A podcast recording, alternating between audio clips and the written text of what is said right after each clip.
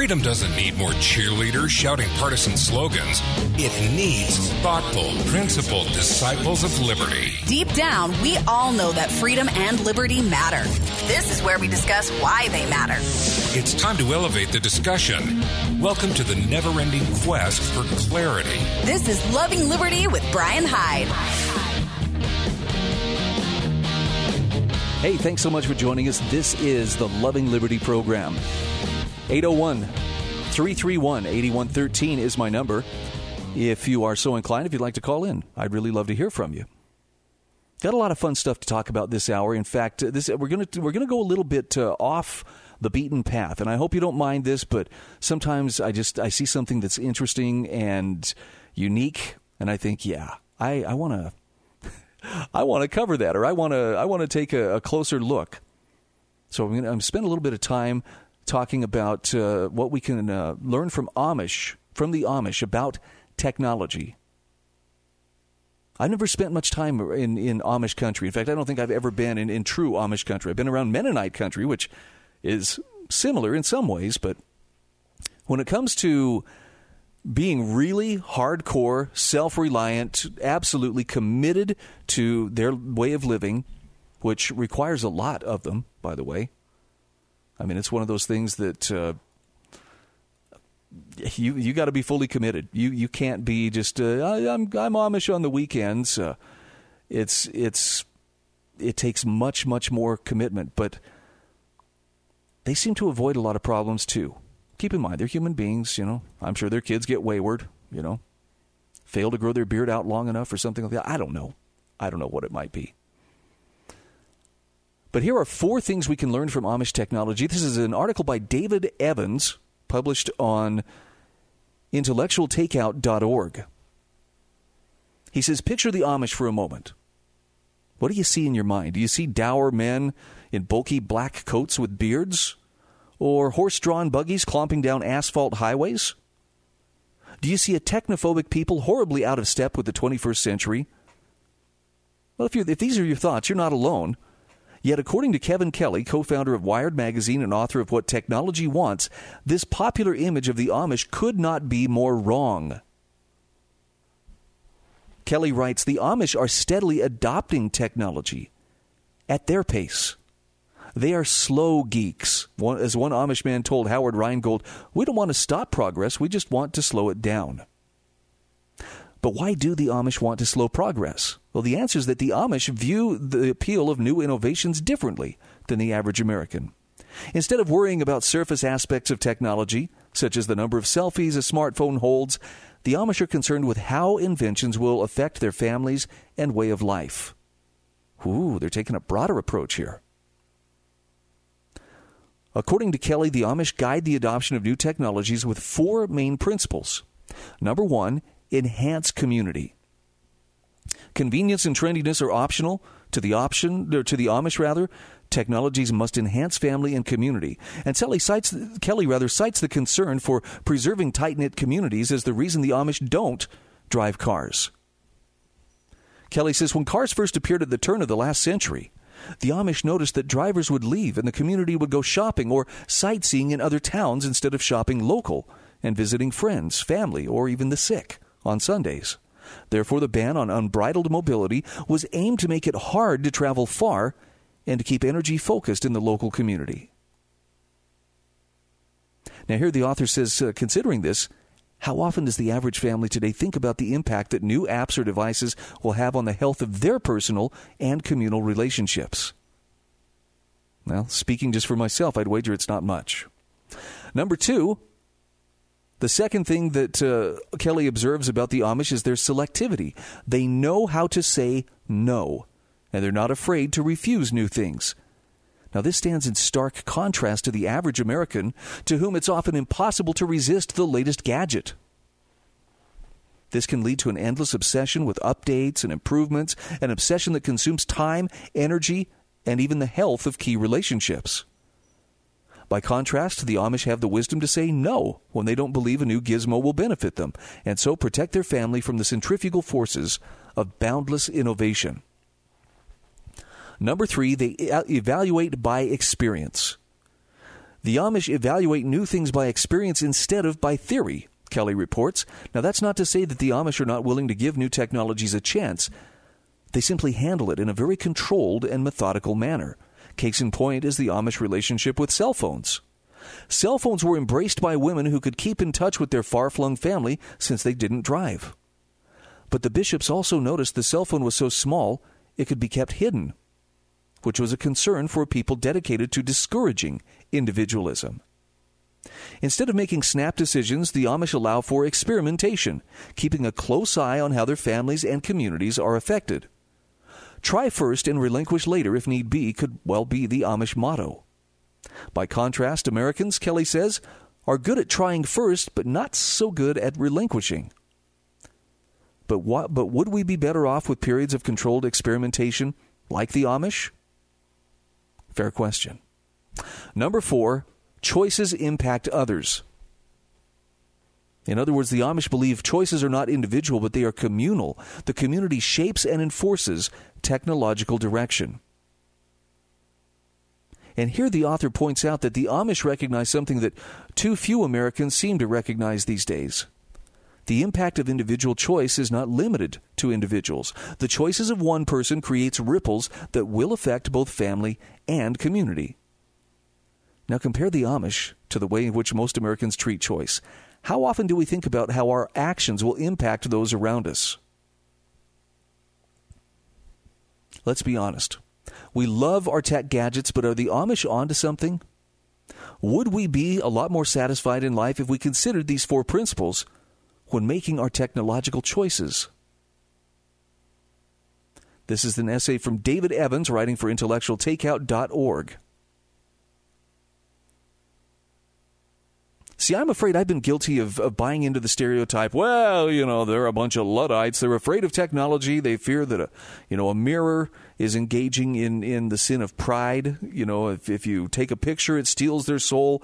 I've heard this stuff, too, and I don't know that that's necessarily the case. But you have to admit, they do have a very strong sense of community.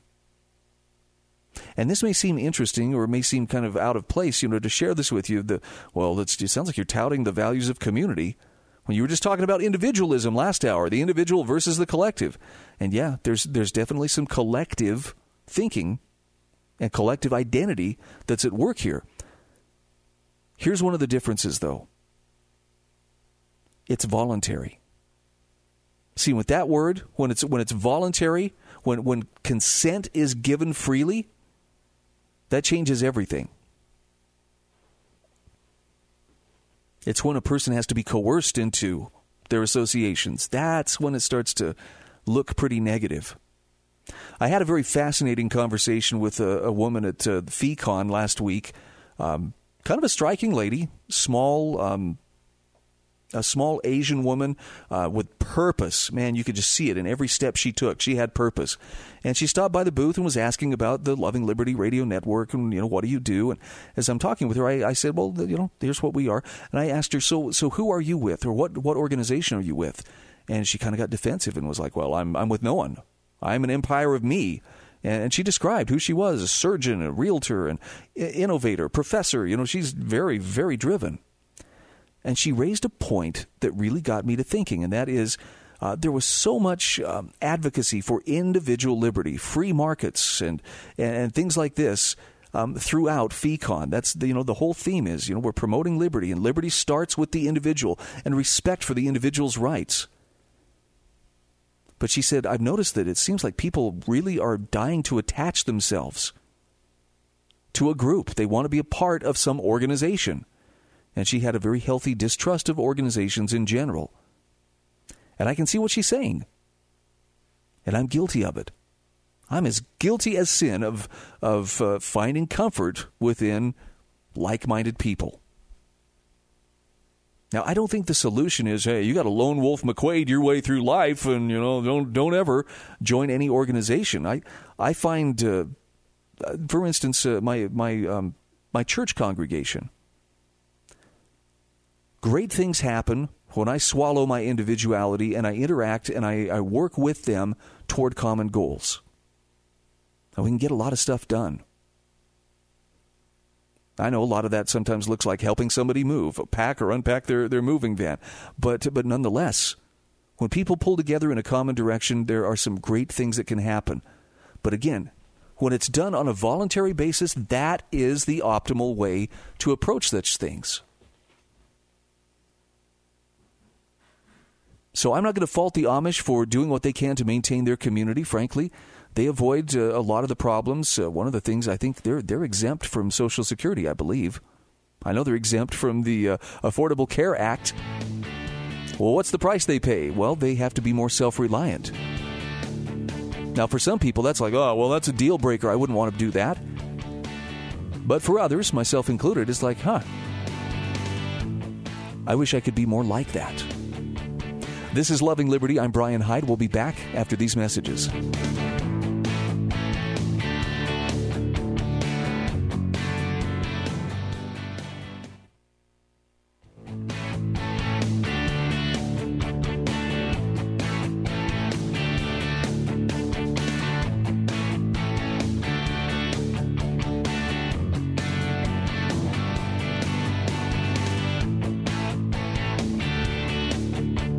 Welcome back to Loving Liberty. I'm Brian Hyde. If you'd like to join the conversation, you may always do so whenever the urge strikes. 801-331-8113 is the number. Found a great article here by Michael Warren Davis. And since the booth that we had at FeeCon last week was set up right next to Praxis, if you remember, I had Isaac Morehouse from Praxis on the show here. I guess it's been just a little over a week ago. I saw an article that just caught my attention because the title is Don't Go to College. Now, that's going to elicit some reactions in people. Oh, hey, whoa, no. How are you going to ever make your way in the world if you don't go to college? But I love Praxis. I love their approach. I think that they offer an innovative and I think a very viable way for a person to move forward without following the script that most of us have grown up with. I mean, there's a lot of things that have shifted, and some things... in some areas, yeah, college is going to be a necessity. You know, you want to be an electrical engineer, you want to be a doctor, a lawyer, that kind of thing. Yeah, it's a necessity. But there are a lot of alternatives that have come forward. And this article points out why you have options that you may not believe you otherwise would have had. Michael Warren Davis, writing for IntellectualTakeout.org, says, I can't pretend to have any insights into the experiences of successful black people, seeing as I'm neither. But he says, I was struck by the video of Robert Smith's commencement address at Morehouse College, where he announces that he'll personally pay off every single graduate student loans.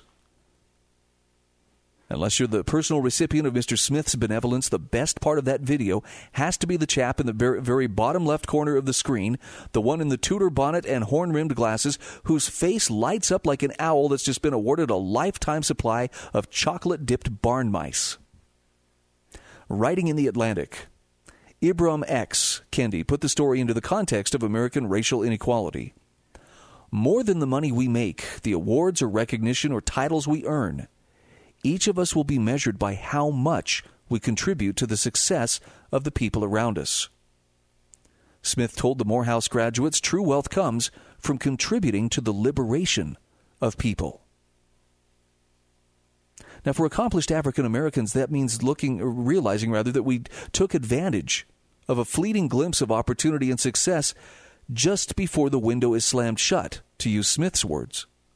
For anti-racists of all races, it means assuming power and changing policy and maximizing impact to reopen windows for all, because we can't be community, or community-made, rather, if we're not making the community. The author here says, again, I have nothing meaningful to say about the black experience in America, but we need stronger communities in this country across the board. We can't be community-made if we are not making the community. That's a profoundly conservative idea.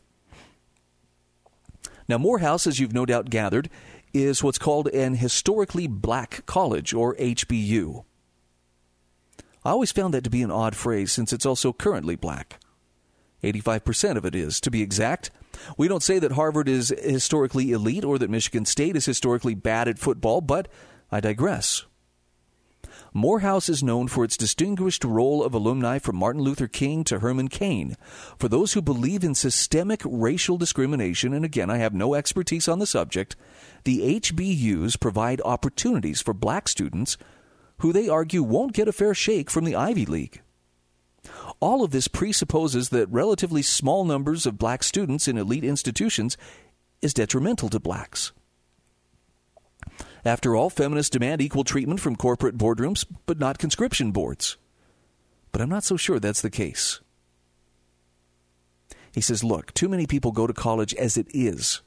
For the middle class, it's practically mandatory. Teenagers saddle themselves with debt so they can move to new cities, attend nightly orgies, and snore through the same humanities courses they snored through in high school. Some of them get lucky and land internships at big-time marketing firms. And they're set for life even before they graduate. But most of them don't use their degrees and couldn't if they tried.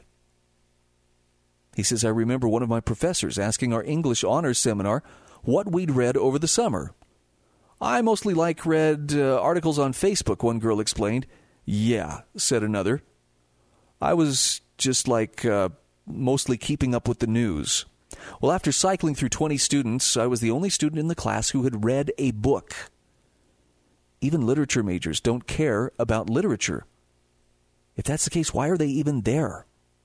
Now, this was at the University of Sydney, which, as my fellow alumnus Clive James quipped, likes to think of itself as Oxford or Cambridge laterally displaced 12,000 miles. I was baffled they got into the honors program at all. Then I realized if you're good at doing school stuff, you can excel in any of the humanities. Memorize factoids for a test, write an essay telling the professor what he wants to hear, make a controversial and vaguely relevant comment in a tutorial, and boom, you're a Bachelor of Arts. But what do you have to show for it? Again, maybe you befriended a low-level executive who can give your fledgling career a boost. Maybe your college has a strong alumni network. But while companies all but require applicants to have a bachelor's in something, they all know it doesn't imply that you're competent in any way. Unless they need someone to write Freudo Marxist analysis of Sense and Sensibility, in which case you're set.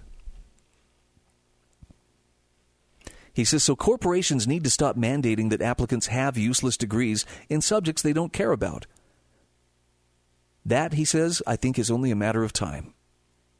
But why work for a corporation at all? That's another bubble we need to pop. Only about 10% of Americans are employed in manufacturing and agriculture. That is, they actually make stuff. About 4 out of 5 Americans just push money around. We're reaching peak overcapitalization. Hopefully, President Trump's protectionism and producerism will become mainstays of the American conservative agenda. And the HR guy at the local shoe factory isn't going to grill you to see how well you know your Foucault. In the meantime, learn a trade. A plumber can easily make almost $100,000 a year. And if you're not keen on working with human waste, electricians make almost as much. You can train on the job as opposed to dying of exhaustion in an unpaid internship.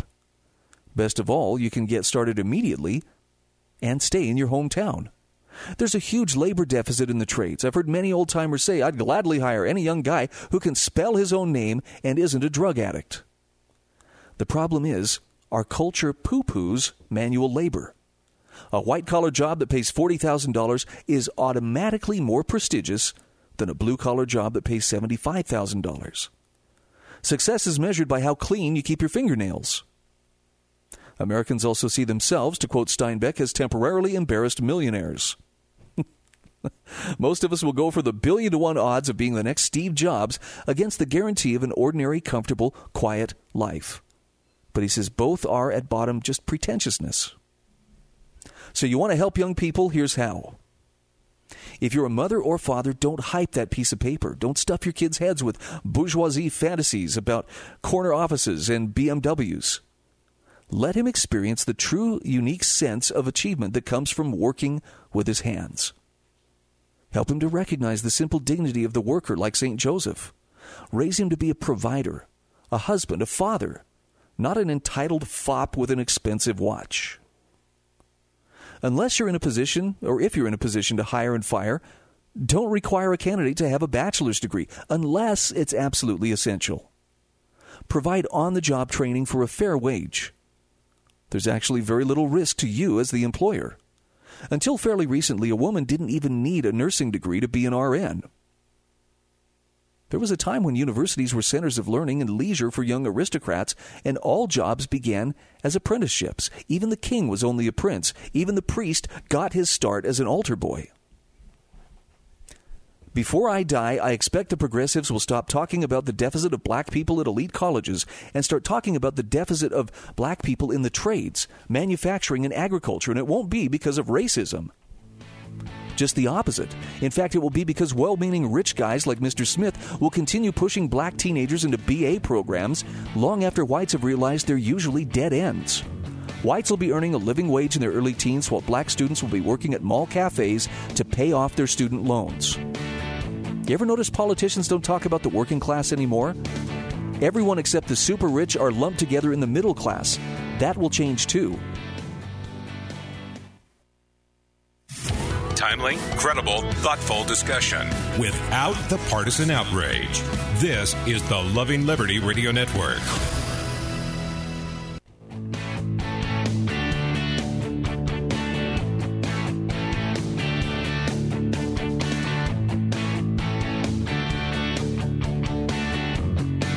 Welcome back to Loving Liberty. I'm Brian Hyde.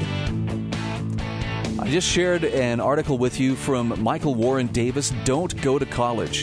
And he makes a pretty strong case here. The future of this country belongs to those who work. Look, I have to admit, there was a time when I was kind of a skeptic about this as well. And I have to also say, I'm not a guy who's particularly good with my hands. But I have the deepest respect for those who have that those skills and who have that drive, who are willing to get dirty in the course of a day's work. You know, these are the folks who keep the country running. Now, this is not to say we don't have a place for the engineers, the smarty pants among us. They keep things running as well. But what do you think about that council that maybe that bachelor's degree is more of a dead end? Again, it depends on what you want to do. It may be the keys to the kingdom for some professions, but there's a lot that a person can do if they are willing to apply themselves. And I think the most important thing, this is probably my biggest takeaway, the mentality that says, somebody needs to give me a job, puts you at the mercy of somebody who has a job that they can give you. In other words, it's that employee mindset.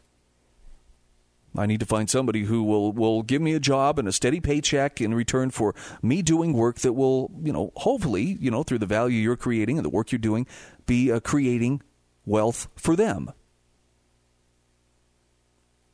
Now, I've heard this actually more from, the multi-level marketing side, but I don't think that it's a false statement. Would you rather spend your time building your own wealth or building someone else's? Because if you're okay with just building someone else's and you just want you're willing to trade a little bit of risk or maybe even a lot of risk and uncertainty for the mundane, cubicle-dwelling, steady paycheck, not too much expected of you, just, show up and do your job, keep your head down, and everything will be great as you play out the clock. But to me, that seems like a terrible waste of potential. And I got to point out, look, I've held that mindset for a good portion of my life. Well, I'll just have to find another job. I'll just have to, find somebody who'll hire me. Scariest thing in the world is to start your own business and do your own thing, to turn loose of that lifeline and go. And, of course, you run the risk, too, that you're going to be caught between a rock and a hard place, because when you work for yourself, you may be a terrible employee and a terrible boss at the same time. But that entrepreneurial mindset, I'm convinced that is a big part of the cure to what ails us. Because the alternative, and I grant there's nuance here. It's not either or, it's either black or white here, but the people who have to depend on someone to hire them, the people with the employee mindset, tend to be less willing to stand on their own or less willing to assert their own individualism or assert their own rights. That doesn't make them bad. Don't misunderstand me. I'm not saying that they're evil or even dumb or just, they're underachievers. But I do think a lot of people choose to put, figurative fetters on themselves because they know, well, at least I can count on a paycheck. And I think that belief that I have to do this because that way I can count on, a steady income, I think that comes from they doubt themselves. They don't quite understand how much they have to offer or what ways they might create value. Whereas the entrepreneur is constantly looking, what is the unmet need?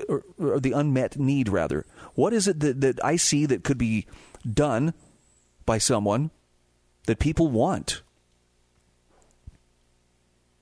Now, that's not always an easy thing to pick up on, but there's some amazing people who become fabulously wealthy, and not just in the sense of, I just get stacks and stacks of $100 bills and roll around naked on the floor in them, because that's what it means to be wealthy. What I see for many of these entrepreneurial types is this desire to use what wealth they create to bless the lives of others. I know what I'm saying here is anathema to the idea that, capitalism is just about exploiting the workers and, taking advantage of them. It has a very strong ring. That kind of protest has a strong ring that sounds a lot like what Marx was preaching back in his time.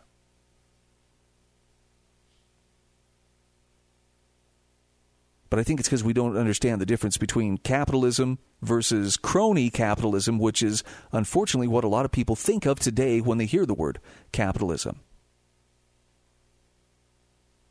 What are your thoughts? 801-331-8113. Hi, welcome to Loving Liberty. Hello. Howdy. Is this Brian? Speaking. It's Colin Muldoon, Brian. Colin, how are you doing, my friend? Well, I just heard you use the word anathema, so... Did I use it correctly? Please tell me I used it correctly. I think you did. I don't even know what the context was, but I thought that was funny. Anyway, am I on now? We are on the air. Yep, you have stumbled right into a live broadcast. Really? Okay, so I want to know from kind of what paradigm you're speaking of. I'm not really sure that I've only been listening for a few minutes, but you're talking about people who are you talking about young people who are coming up and maybe they don't know their way because of the educational system or what? Yeah, I'm going back to an article I shared in the last segment from Michael Warren Davis about, it's just titled, Don't Go to College. And the point he's making is, for a lot of students, college is a dead end because they end up with a degree and tons of student debt, but the degree isn't really what's opening doors for them. And he's suggesting if we're to the point where we look at a $40,000 white-collar job as being somehow superior to a blue-collar job that pays $75,000 because we don't want to get our hands dirty, maybe there's something wrong with our thinking. Yes, but I think that this has been – I think this is something that we've known. I think people in general have known for quite a while. I think when you and I were kids, I think there was definitely pressure to go to and get a four-year degree. Go to a college, get a four-year degree, and then you go from there. Do you agree or disagree with that? No, that's the script I think that most of us followed.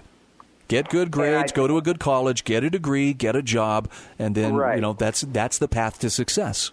And I feel like all right. So we're kind of in our late 40s.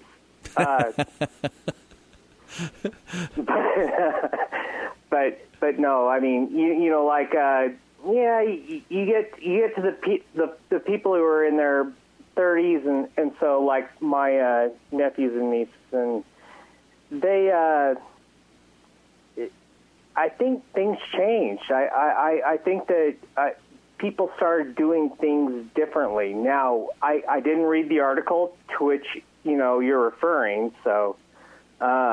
I'm going to post it in the show notes when I put the podcast up, and I'll have a link to the podcast on Facebook probably shortly after the top of the hour. So yeah. If you want to follow that through.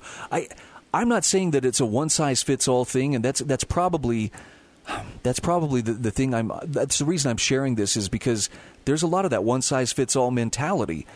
But we need people who understand the trades. We need folks who are able to get their hands dirty and know how to machine metal or dig a proper trench or move earth. And thank goodness for those people. Oh, I agree with you. And I kind of wish that I would have learned something along the way. I never did. But the idea that, you go into auto mechanics, and that's somehow less than being a teacher is absurd. Right. You know? Anybody who's had car trouble will agree with you. They're like, yeah, that's some of the worst kind of stress. Well, the mechanics will tell you now as they're retiring, and they have boats and condos. You know, yes, it's a very good way to make a living. And so... Well, Colin, we're coming up on the break here. You're welcome to stick with me. Can you hang with me through a 3-minute break here? Sure. Okay, we'll pick it up here the other side of these commercial messages. This is Loving Liberty. We'll be back right after this.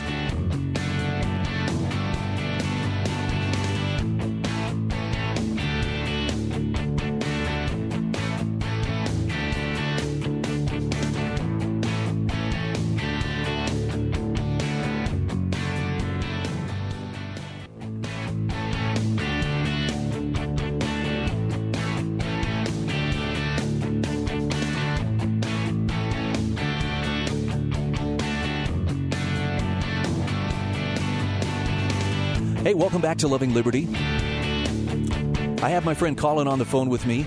We've been talking a little bit about work, the employee mindset versus the entrepreneur mindset, and blue-collar versus white-collar work. Colin, you were just asking me a question off the air that I think it would be fair game if you wanted to ask it on the air as well, about how people see that difference between blue and white-collar work. I don't want to twist your arm, but you're welcome to ask that. Well... Oh, okay, thanks. I think where I was coming from was we all have cultures in which we grow up. And so you and I personally, off air, were talking about the LDS faith and how they view occupations and how you grow up and how, you know, what's a good job and what's a bad job. Blah, blah, blah. I grew up Catholic, and it wasn't that blue-collar jobs were looked down upon, but it was something that you wanted to get out of. You didn't want to labor.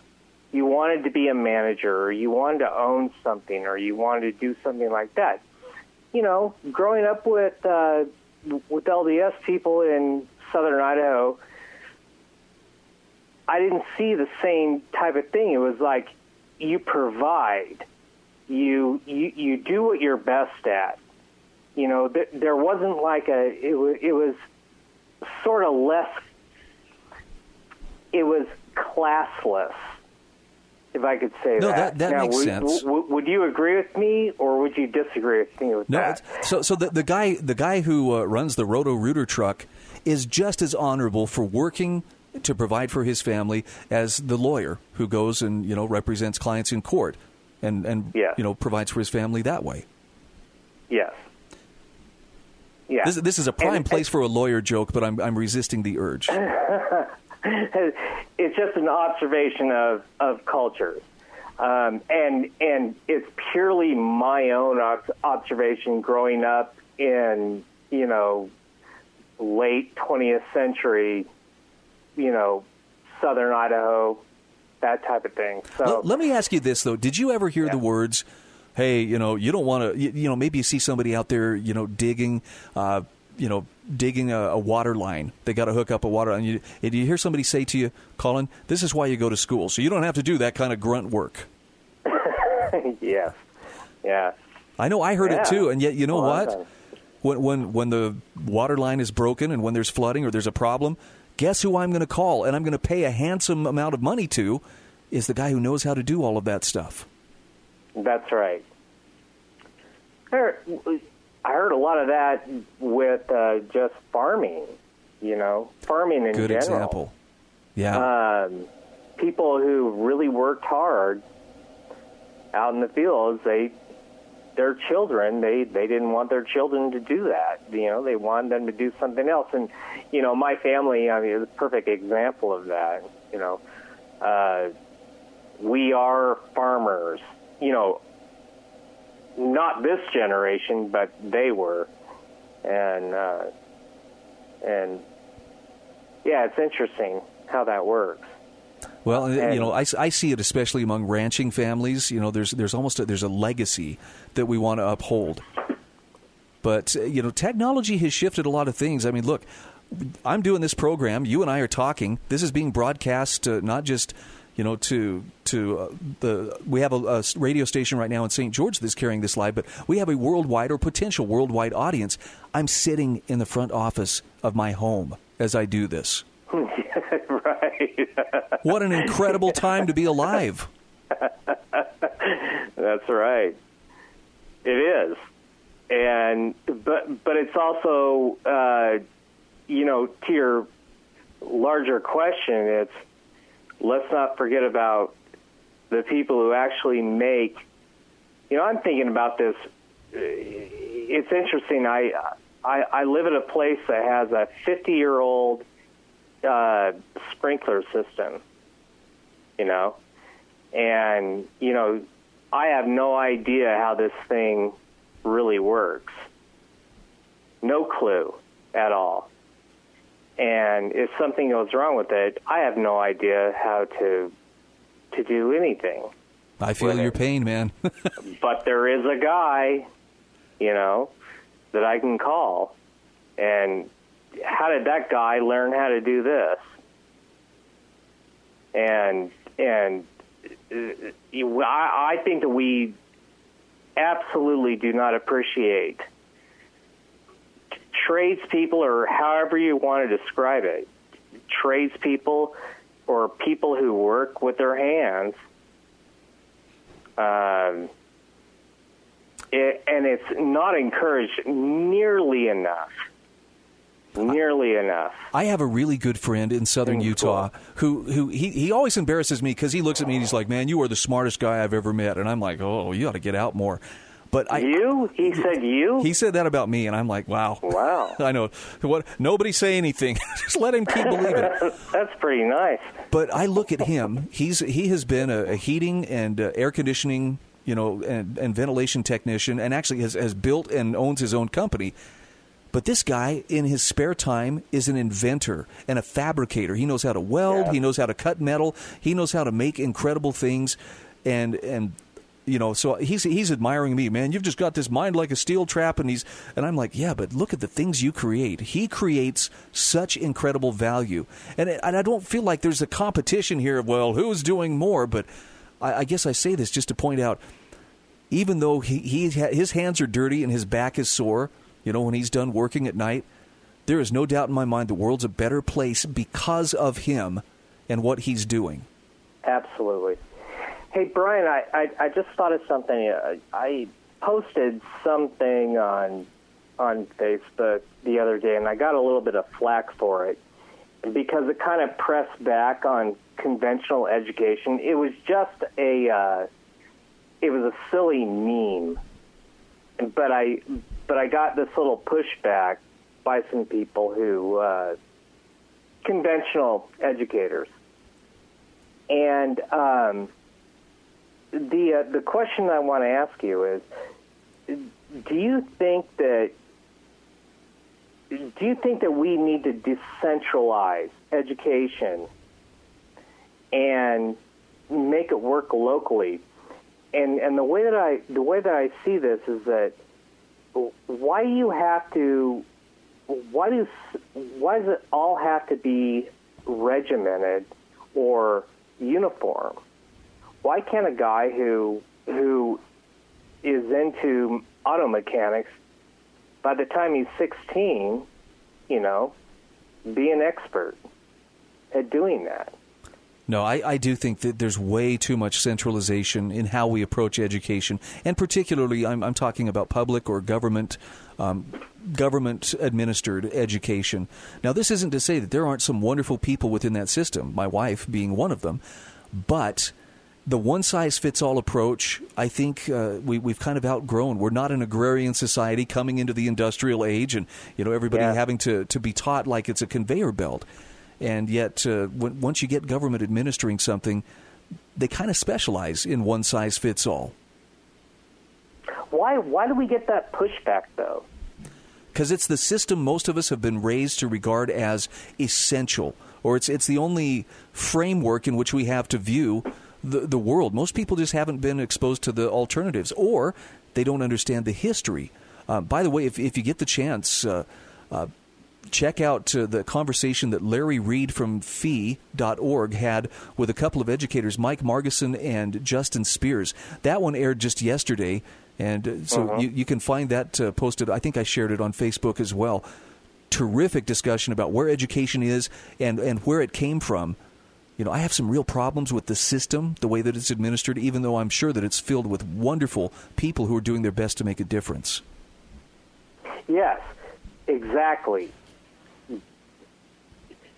I don't attack the system for the good that it does. It's what you kind of leave out, which is people who they're not going to be they're not going to be academics. Right. They're going to be manufacturers. They're going to be or tradesmen.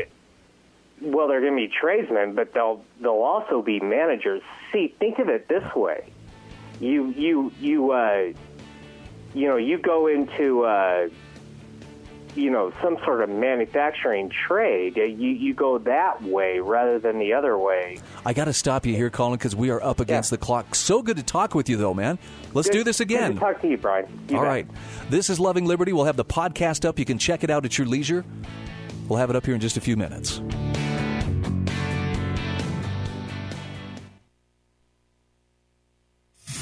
Timely, credible, thoughtful discussion without the partisan outrage. This is the Loving Liberty Radio Network.